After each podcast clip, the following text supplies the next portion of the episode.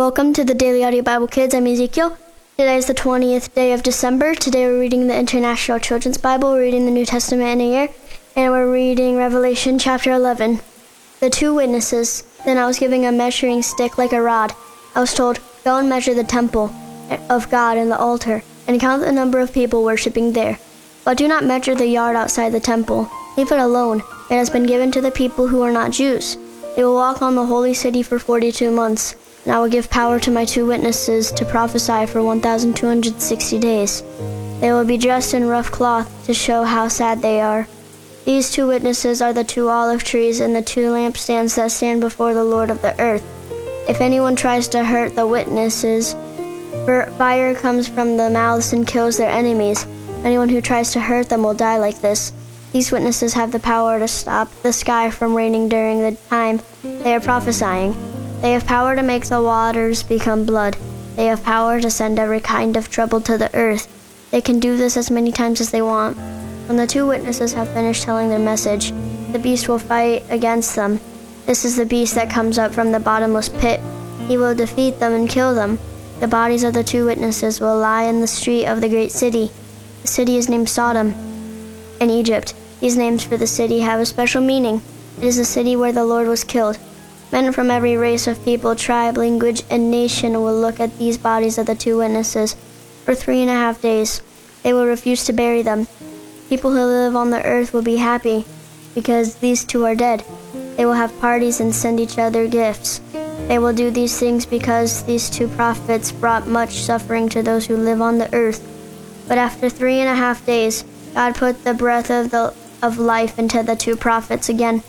They stood of their feet Everyone who saw them was filled with fear. Then the two prophets heard a loud voice from heaven say, Come up here. And they went up into heaven in a cloud. Their enemies watched them go.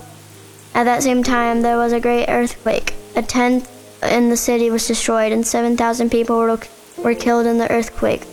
Those who did not die ver- were very afraid. They gave glory to the God of heaven. And the second great trouble is finished. The third great trouble is coming soon. The seventh trumpet then the seventh angel blew his trumpet. There were loud voices in heaven. The voices said, The power to rule the world now belongs to our Lord and his Christ, and he will rule forever and ever. Then the twenty four elders bowed down on their face and worshipped God. These are the elders who sit on their thrones before God. They said, We give thanks to you, Lord God all powerful. You are the one who is and who was. We thank you because you use your great power and have begun the rule. The people of the world were hung- angry, but now is the time for your anger. Now is the time for the deed to be judged. It is time to reward your servants, the prophets, and reward your holy people. All who respect you, great and small, it is time to destroy those who destroy the earth. Then God's temple in heaven was opened. The Ark of the Covenant and holds the agreement that God gave to his people could be seen in his temple. Then there were flashings of lightning noises, thunder, and earthquake, and a great hailstorm. Maybe we can pray that we will all thank Jesus. Dear Jesus, thank you for making the world and help us to thank you. And help us to know that you made it all. And help us to know that you are Christ and you're our God and you're our Father. Help us to thank you and thank you for making the Bible and the earth and us and our friends and family. In Jesus' name, Amen. Well, that's it for today. I'm Ezekiel. I'll be back tomorrow. Bye.